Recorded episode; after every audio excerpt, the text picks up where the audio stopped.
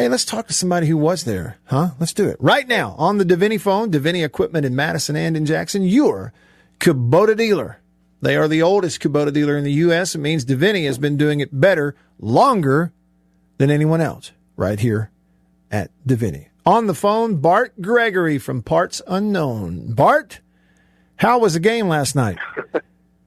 hey, it was pretty cool to see uh, to be in a ball game without fans, you know, with fans, and so you know, last year was was kind of surreal, and it kind of got back into it last night. Now it wasn't packed. It was a, that's a preseason game, and I, I think that's one of the great things about the the NFL with their concession people, with their people, you know, taking up tickets and screeners of that nature. You have preseason games to kind of get your your feet up under you a little bit, and so Yeah. you know, they had a crowd last night. I thought it was probably 40, 50 percent full, but Okay. but uh, no, it, it was definitely good to have a have a game in front of you where you actually had people in the stands. Bart, um, and and as much detail as you're comfortable giving me and giving us, what I'm really curious about is the ingress part of this. You know, getting into the Superdome because everything I'd read said the Saints were going to have this policy where they were going to check and make sure you were either vaccinated or had recently tested negative for you to be able to get into the game and all this. And I assumed last night, first one in the dome, even though it's a preseason game, was the same way. What was that process like? It was about as easy as you could possibly ask for, to be quite honest with you. And I, I kind of tried to peruse through social media last night during the game just to kind of see, you know, what kind of what kind of idiots were out there raising crazy craziness out there about how hard it was to get in because it was it was very easy. Um, I, hey, I'm I'm not ashamed to admit it. I, I'm vaccinated, and so it, it made the process easy for me. And uh, but you know, you had to you could either have your card with you, you could have a picture of your card, and of course, you know, a lot of states have you know the apps or the, or the websites. You know, Louisiana has a, a portal where they have the, the uh, you know your vaccination records. Mississippi has the ID Notify that you can go in and, and your vaccination records are there. I just screenshotted it, showed it to the nice lady, and um, you know, come on, ain't come through. Mm-hmm. Now it was it was a very it was a very easy process. It was just another layer, and that was to get into the champion square. They extended the perimeter out, and then you know when you got to the actual gate, the the ticket you know the the ushers and people were there to, to take the ticket. But you know the, the thing about, and I thought where LSU is going to do something very similar. Where Mhm. they announced that this morning, and you know the thing that that that makes it different. And you know I've been going to Saints games for a long time, and and people ask the question, man, how can- how can the Saints figure it out as, as well as they do? And and you know sometimes you have tr- uh, troubles going into college venues. Mm. The thing you have to think about with the NFL, with the resources of the NFL, the backing of the NFL, with the NFL teams as well, is it's almost like an apples and oranges situation because they have an overabundance of personnel, they have an overabundance of technology that is there to make that process go easy. So, you know, when, when you when you go to a college game, if you go to an LSU game and you sit there and say, "Man, it took a little bit longer to go," you know, it, you are dealing kind of an apples and oranges situation with the NFL. Sure. Bart Gregory on your radio. He's with Mississippi State, and you see and hear him on the SEC Network Plus for Mississippi State sports. You hear him pregame, postgame, Mississippi State football on the radio, so he's everywhere. Uh, has an outstanding podcast with uh, Charlie Winfield called Out of Left Field. Check that out if you haven't already. Uh, but we get to talk to him a little bit. Parts I know, know he's traveling, but went to uh, the game last night. And Bart, the way I knew that you went is I follow you on Instagram, and you posted a picture of uh, you and your lovely wife outside the uh, stadium, and you are amongst us. Those of us who have outkicked our coverage, I think you know that. well, I think she'd tell you the same thing. so, well, hey, facts are facts, man. You know? Nothing wrong yeah, with that. shoot, shoot. No, man, it's uh, no. We had a good time last night. We uh, we went down and and that's the great thing about you know about New Orleans is you know it's so close to just about any part of Mississippi. And so Mm. uh, I think that's one of the reasons they have such a great fan base. And we never have a chance. You know, we- when we're traveling, we're doing ball games. Hey, we've got you know under two weeks now to football starts, and and so we just kind of decided on a whim to, to head down that way, and it, it, we had a good time. Well, and I was going to ask you. I don't know that I, I've ever really talked to you about it. I, I know I've seen you've gone to a bunch of Saints games just in talking to you over the years. Do you identify as a Saints fan? Yeah, I do. I mean, I, I guess I do. I'm not. I'm not one of these guys that you know projects everything out on social media, and uh, but I've always been a. I've always been somewhat of a Saints fan, and I, I think as the as I have gotten older and the Saints have gotten better, uh, that I have matriculated more into that you know into that area. So, Mm. uh, of course, I follow all our NFL guys, and I think I'm I'm like a lot of people in the state of Mississippi. When know when Dak went to the Cowboys, I've never been a Cowboys guy at all, but you know I watch Cowboys play every Sunday now. So, Sure. um, I've I've always been somewhat of a I'm not a diehard NFL fan, but I really enjoy it a lot. I think their product, I think the product they figured it out, man. As far as game times, as far as just Mhm. everything about the NFL game, they have figured it out. I went, uh, got to go several years ago. The the last SEC championship game in the Georgia Dome before they tore it down. It was Alabama, Florida, and we spent the night. And the very next day in the dome, it was Falcons and Chiefs. Back when Alex Smith was the Chiefs quarterback, and Bart, within 24 hours, it was remarkable to me how different the atmospheres were. Not that one was good, one was Yeah. bad, but like totally different. Like the the college atmosphere, I would describe it more as like, yeah, there was an intensity, but there was also a formal part of the whole thing. Man, the NFL game the next day was like people in jerseys and jeans and a party. and every time out, there's dancing and laughing, and I mean, it was it was a party. The NFL game was. Yeah, people act like nobody's watching and, and nobody knows who they are. You know, but and and here's the thing, you know, about the NFL and about the Saints, and if you've never been to a game down there, there's really three. If you if you talk to people involved in the NFL, and I actually heard Trey Wingo say this yesterday. He was uh, on a Saints pregame show, and was talking about the three places in the NFL with New Orleans, with Kansas City, like you just said, with the Chiefs, and Seattle, are three venues that are very similar to what you see at some of the big time college football Mhm. places. Yeah. And you know when you start talking about the, the great, great atmospheres, and so that, that's that's what makes it pretty cool. Hey, uh, I heard you talking about Jameis. You know, Yep. before I came on the air, man. Hey, he looked uh, he looked pretty good last night. Now Callaway made him look good too. Now, so Look, um, where were you sitting in regards to those two catches? on the op- on the opposite twenty yard line. Mhm. So I was uh I was a ways away from them. But hey, let me ask you this question. And, and Charlie and I actually talked about. I appreciate you pumping the podcast a minute ago. Mhm. Uh, Charlie and I actually talked about this the other day. I want to ask you a question. You've gone through preseason camps. I'm thinking about you know preseason NFL, preseason scrimmages in college football. It's it's almost like to me, you know, so many times guys try to marry stats, okay, and they try to compare stats Mhm. this guy's versus this guy's. I thought last night was one of those nights where, you know, coming out, Jameis, it was almost like, you know, three step drop out of shotgun, quick seven, you know, seven yard slant. And then when Taysom Hill came in the game, it was more play action, set up in the pocket. It's almost like there, there's no, you've got different linemen, you've got different Mhm. receivers. You, it's really no way to, to tell.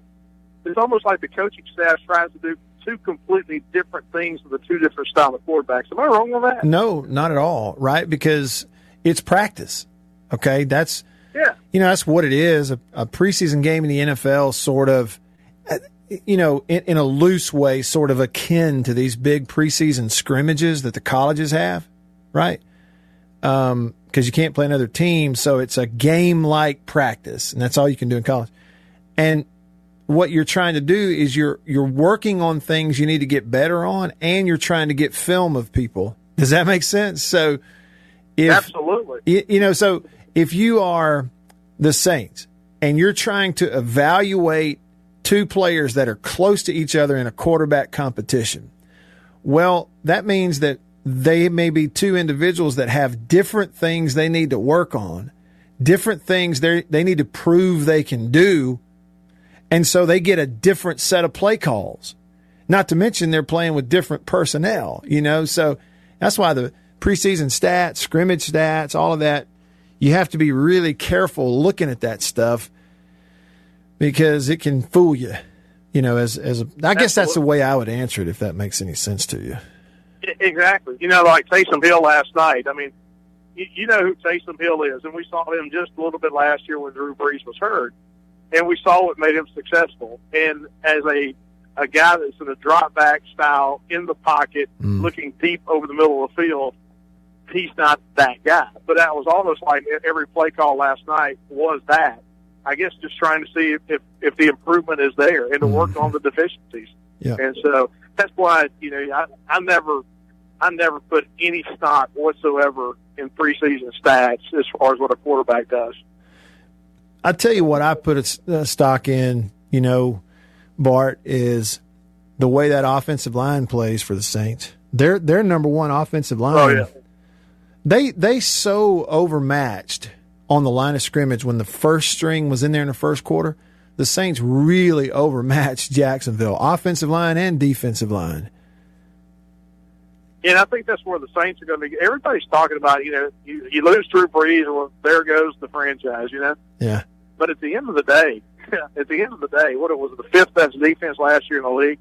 So you've got a defense that's solid. You don't have to throw it and put up as many points as you have in the past to be successful. Yeah. Um, because you you've got a you've got a base to work with, and so hey, the only thing the thing about Jameis Winston that everybody thinks of is that year a couple years ago where he had 30 and 30, you know, the, over 30 touchdowns and 30 interceptions. Mm. You know, if, if Sean Payton is going to put him in a position to kind of limit those, I mean, that's what he did with Drew Brees. Right. I mean, you limit chances of turning the ball over. And so, um, anyway, that's, yeah. uh, anyway. Hey, yeah. I, I can't believe that. We can now say we play next weekend. I know. Isn't that fun to say? Oh man! We, we, I mean, it's not. It's not three weeks. It's not three weeks. It's not two weeks. It's not four weeks. We say next weekend. Next weekend, eleven days. It's like I was thinking about it. You know, Monday we're going to have Mike Leach's game week press conference, game week prep, and getting ready to play a ball. Hey, speaking of Mr. Bart Gregory of the Bulldog Club, uh, have we sold any tickets? We're going to have any fans there for the ball game? We'll have a few. No, man, everything is everything. everything's going well, man. It, you know, it's uh, it's like everywhere else, man. You know, you've got you got some folks who have who have you know dropped out. You got a lot of new people who have come aboard, and and you know, we we've always said, and, and you look at this trend across college sports, across across college football, is what last year did is it got people out of the habit. You know, Mm. And you know, somebody somebody may have said, "Hey, I enjoy having my Saturdays off, or I enjoy being able to go fishing in the morning and then watch three games at one time." Mm-hmm. And said, "Hey, you know what? First time in a while, I'm going to let those tickets go." But I've got a feeling, man. Once the tailgates start happening, once everybody starts talking about the, the fun times that they had in Starkville and Oxford and Hattiesburg, I think you're going to get a lot of those people coming back saying, "You know what? You just can't replicate it sitting on the sitting on the couch. No doubt. Hey, and Bart, speaking of tailgates, so I got a box delivered to my house this week from Country Meat Packers on Highway 49 in Florence. And Man. and I opened it up and it had that dry ice in there. You know, like it's so cold yep. if you touch it it feels like it burns almost, you know. and I took it out and okay, there was pork chops stuffed with crab meat those are phenomenal. Yeah, and my producer Bill has had those before. There's yep. pork chop stuff with sausage, which I've had, and then something I had one time back when Miss, just before Mississippi State made it to the finals against Vanderbilt in Omaha. It is the the pork loin um, stuffed with mac and cheese mac and and, cheese. and wrapped in bacon. Have you ever had that? Yes, sir. And I've, I've got it multiple times. Yeah, Henry knew what he was doing when he sent that home with me the first time because he knew I'd be a return customer, and I have been a return customer. And hey, Matt, here's here's the thing, and I, I don't want to, you know, I don't I don't want to pub somebody because they're a sponsor of your show. Mm. The product's just it's, it's just better than anything out yep. there. Yep. It's just a good product. I mean, that's one of the great things about it. It's a good taste. It's a good product. It's a Mississippi made product and you just don't get any better people than the people down there. Mm-hmm. And so, man, that's that's what makes it so great to me, and that's what we always eat at our house because not because of the good people, but it's the best product, the best sausage you can possibly eat. And they no doubt about it. There were some new hats in that box, and I put one on. I was wearing it the next day, and I realized I sniffed it, and it smelled like the butcher shop down there at. Uh, well, yeah, so that's the thing. You know, Mal- Mallory graduated last year at state. Mm-hmm. Henry's daughter, Mallory, and now she's involved in the company, and and so you know she's dressed the place up a little bit now. I'm telling you, she's getting those she's getting those cool hats and mm-hmm. doing a lot of mm-hmm. cool things down there, and so yeah, it's it's pretty fun to see. It is. Hey, uh, Bart, I want to tell you, White Denzel texted me on the Country Pleasing text line. Speaking of, he says, "Will you let Bart know that we appreciated him coming to our cabin at the fair at the Neshoba County Fair a few weeks ago, and that it meant a lot for him to come by and see us. So you were down there politicking, huh? Shaking hands. Man, yeah, and and I ate two big old big old helpings of pulled pork at their cabin too, and uh, yeah, I, I was in there for three nights. We had a great time. I love I love the Neshoba County Fair. We've got a cabin down there and have a great time. So yeah, it's uh, it's a great place to politic, great place to eat. And, so you know me, Matt. That's like heaven for me, man. Mm. Politicking and eating. I want to go next year, Bart. Um, the only time I've been, I didn't have the best experience because I, I wound up getting a bad headache, and then I got in my car, and my car wouldn't crank, and I want to go and have a good experience. hey, it sounded like Mike Leach. Real quick, I got about a minute left. It sounded like Mike Leach had a really good time down there. Is that what? Is that how you would describe it? Yeah, I do a lunch with Coach Leach, a little Q and A deal for a sponsor. It's you know right that Friday, and it was right after he gone on Thursday. And I said, "Hey, what do you think of the fair?" And he said, "Let me tell you, they got horse racing, they got country music. Everybody kind of just talks. They are they're off their cell phone. Count me in. I'm coming back. I'm, I'm I'm engaged. I'm engaged in this. I will be I will be back the entire week next year. Yeah, so I'm looking forward to that. Well, the people that took him said that he was genuinely frustrated with them that they made him leave.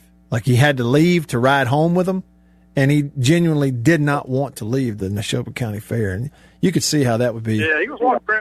He was down there with Flint. I mean, he was he knew a bunch of people. He got down there and realized he knew a bunch of people there. Of course, hmm. Flint Minshew was down there, and I think Flint was leading him around. Oh, okay, and I got so, you. you know you're gonna have a good you're gonna have a good time with that group. And so anyway, yeah, yeah I think he had a great time. That's that's what that's what's so fun is if you get in that setting with Mike Leach you may be five hours and you never once talk about football. That's it. And that's what's so fun.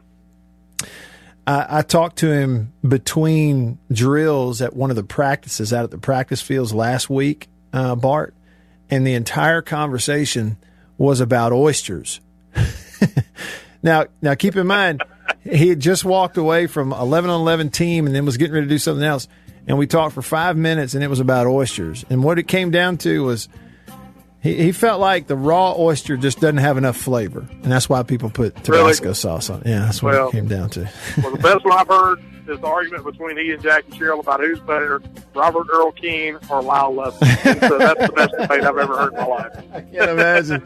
oh, I would love to hear that. Well, Bart, safe travels, man. Get back home safely, and I'll see you at Davis Wade sooner than later. Sounds good. I always appreciate it, Matt. Yep. Thank you. That's Bart Gregory on your radio. Y'all follow him on Twitter if you don't. He's at Bart Gregory, SEC Network Plus, and check out the Out of Left Field podcast. He and Charlie Winfield.